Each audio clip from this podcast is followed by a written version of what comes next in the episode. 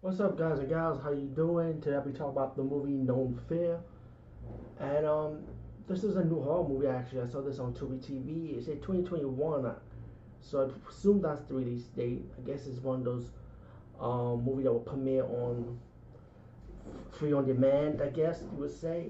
Again, it's Tubi. You watch anything for free on Tubi. Legit, you know. Sit through the ads, and you know the ads was sit through the ads with these um for the Tubi TV stuff, it's not bad at all, man. You know, it's like the only thing is only thing one percent bad about it is like you gotta sit through these repetitive ass commercials, but but it's not bad. You know, But close to one of five ads. You know, but this one wasn't too bad. It was like one or two ads like I gotta sit through.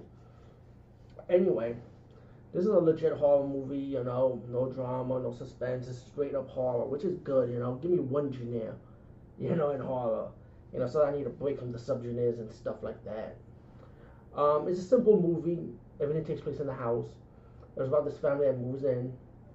Um, this girl, uncle, and aunt move into the house. The aunt found this book, book, and her blood spilled on the book. Um, the niece ended up finding the book and realized that this book has stuff to conjure up a demon.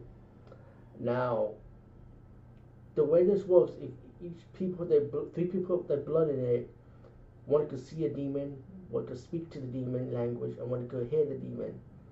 And it came to the point when one of them been affected by it, been haunted, and um, then they're being stuck in the same house. When one person came in, the aunt's friend came and got stuck in the house with them. So now with the aunt being unconscious, you know, because she's like semi-possessed, I would say the other three will have to survive in the house trying to banish this demon with this book. Um, all in all, this movie, I thought the concept for this was good. You know, think about it. You know, you need a book to banish this demon, but you have people, but three people have the abilities to use against this demon have to work together as a team and try to fight this demon off. Um, so I thought it was original in that. I never seen that done before in any other horror movie, in my opinion how people have to work together to stop this one demon, but have these different abilities, you know, psychologically to try and defeat this. Um, they had a good twist ending in this whole movie. I admit, I didn't expected it. Um, there, there are deaths in the movie, but it's like simple deaths, you know. Um, I thought this movie was legit. I thought it was alright. You know, I'm not saying it's a bad movie. I'm not saying it's a great movie, but I should give this one a chance the way. Peace out and see you later, guys. Again.